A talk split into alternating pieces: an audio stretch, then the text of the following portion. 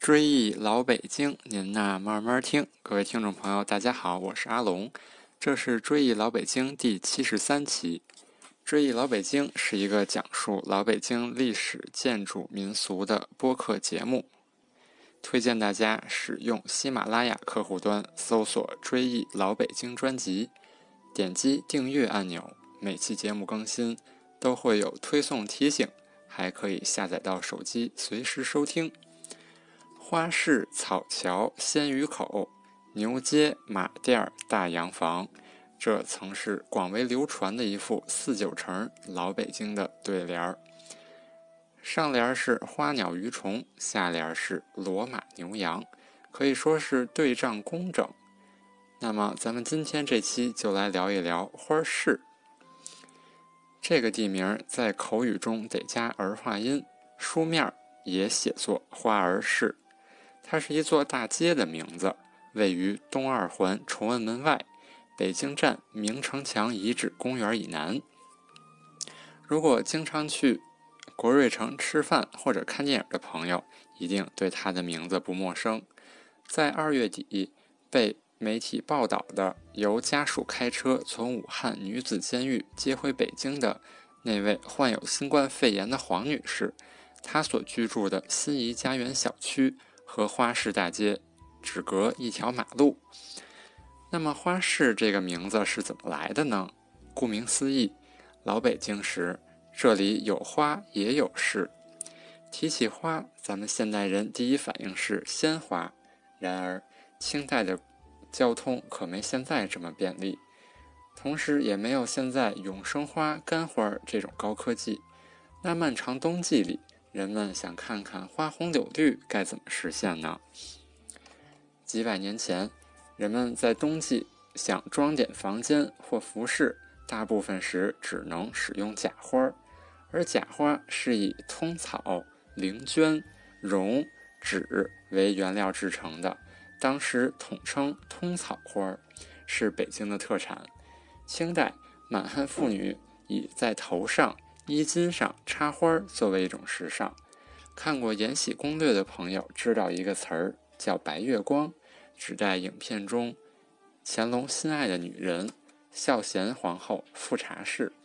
正史记载，孝贤皇后非常节俭，平时很喜欢佩戴这种通草做成的假花，从来不佩戴贵重的宝石首饰。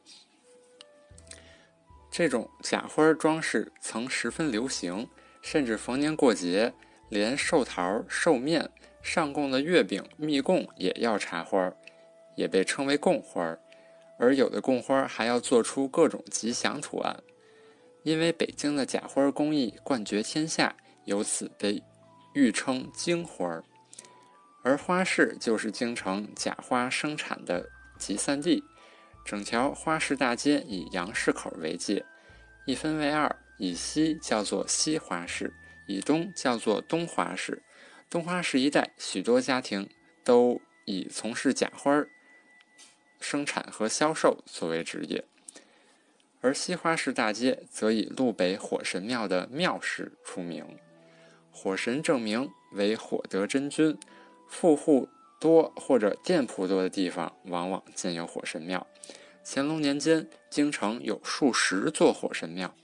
咱们上期节目说了，京城最著名那座位于地安门外万宁桥以西，而花市这座火神庙曾是花市庙会的中心。别看庙不大，仅有山门和两进大殿。但门楣上赫然雕刻着“敕建火德真君庙”，可见其规制不低。“敕建”二字表明它是皇帝批准、皇家修建。不论是乾隆京城全图中的标注，还是北京档案馆所存民国寺庙登记档案的记载，全北京火神庙共有近二十座，但冠有“敕建”二字的却不多。咱们上期刚聊过什刹海火神庙，是为祈求避免紫禁城的火灾而修建的。那么花市这座庙是预防哪儿的火灾呢？这历史还得再往前追溯。在明代初年，永乐皇帝朱棣营建紫禁城时，曾派人到四川、两湖、两广等地采办大量上好木料。这些木材经辗转运输，最后沿大运河运到北京。宫廷堆放这些珍贵木料的地方叫做神木场。花市大街因此在明代被称为神木场大街。而据清代古籍《陈元实略》记载，火神庙在花儿市，明隆庆二年建，为神木场思源观下院。由此分析，花市火神庙是为了保护这批皇家木材而修建的。此外，随着明代京杭大运河的终点码头从积水潭移至东便门大通桥下，南北货物进出城都要经过这里。而且，明代中期扩建外城城墙后，将京师税务衙门设于崇文门外大街路东，崇文门也成了京城的税关，是原本这座供奉火神的庙前，逐渐形成了农产品、手工艺品及日常用品的集贸市场。每月的四、十四、二十四日。城里乡村的百姓纷纷来到这里赶庙会，其目的也不再是为火神庙增加香火，而是纯粹为了买或卖。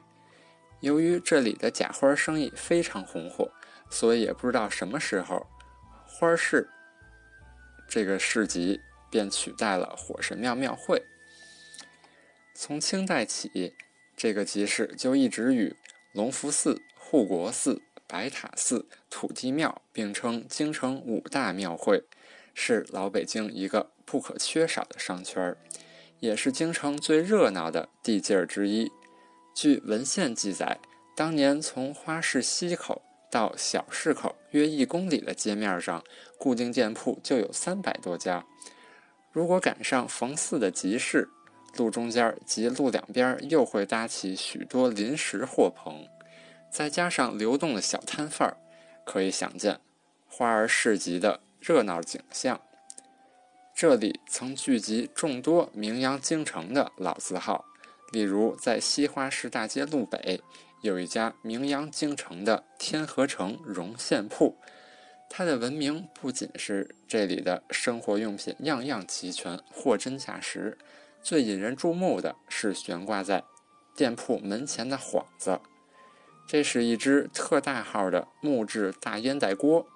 后来人们渐渐忘记了天河城的本名，而直接称呼这家店为“大烟袋锅子”了。此外，还有位于西花市大街西口的启源茶庄、西花市大街七十六号的福源长干鲜果品店、研制出牛黄解毒丸的德寿堂药店等等。花市之市的繁荣。一直延续到上世纪五十年代。虽然香火鼎盛，但火神却经常光顾这座小庙。这里有记载的火灾就有六次，而这儿也重修了六次。正殿绿琉璃屋脊上有六龙六凤，这是花市火神庙独有的特点。人们传说这也与之前的六次火灾有关。正面是六条四爪龙。两两对称于中心，呈三组不同的姿态。大脊背面是六只凤的姿态，与正面的龙相呼应。这在中国道观建筑史上是比较罕见的。关于火神庙的重修，现存于前院的重修火德真君庙碑记记录了当时附近商铺、字号和住户近三百多人捐出善款。由此也可以看出火神庙在这一地区商户中的信仰地位。民国以来，这里的用途几经变化。一九二八年，这儿曾是北平大兴县第一国术馆所在地。八卦掌门人、八卦掌传人、江湖人称“眼镜城”的程廷华在这里设场教徒。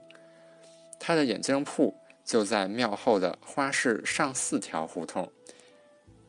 为此，火神庙东边曾有一个小夹道，可以直通到上四条。其实这条街上的神仙还真不少，除了火神以外，这里原来还有一座都灶君庙。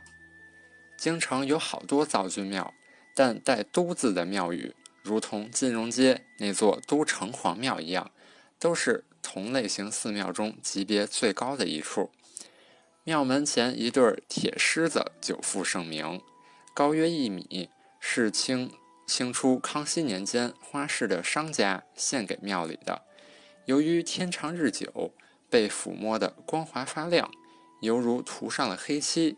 北京有座歇后语：“灶君庙狮子铁对儿”，就是用这座这对狮子来形容亲密无间、形影不离的朋友。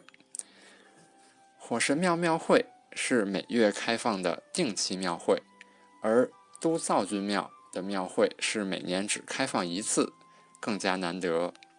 相传农历初三是灶君的诞辰，所以这里的庙会在每年八月初一起开放三天，全京城的厨师们汇集于此，祭拜灶王爷。